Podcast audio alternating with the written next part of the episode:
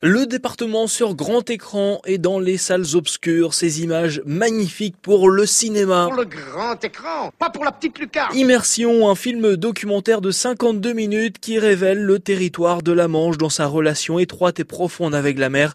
Réalisé par l'agence Latitude Manche, vous allez suivre Léa Brassy, surfeuse, apnéiste et amoureuse de la Manche qui part à la rencontre de six habitants. Assez jeune, j'ai ressenti l'envie de découvrir des endroits euh, nouveau, l'envie de découvrir des nouvelles personnes, des nouvelles cultures. Euh. Et c'est pour ça que je suis partie à la rencontre de Manchoises et Manchois qui, comme moi, ont un lien euh, extrêmement fort avec la mer. Il y aura Basile qui façonne des planches de surf, Marion dont les chorégraphies s'inspirent des mouvements des surfeurs, ou encore Clémence qui a fait le choix d'une vie de famille en bord de mer.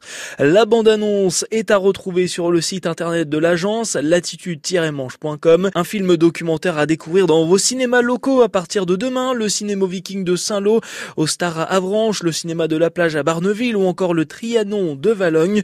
Tous les bénéfices seront reversés à la SNSM, Société nationale des sauveteurs en mer.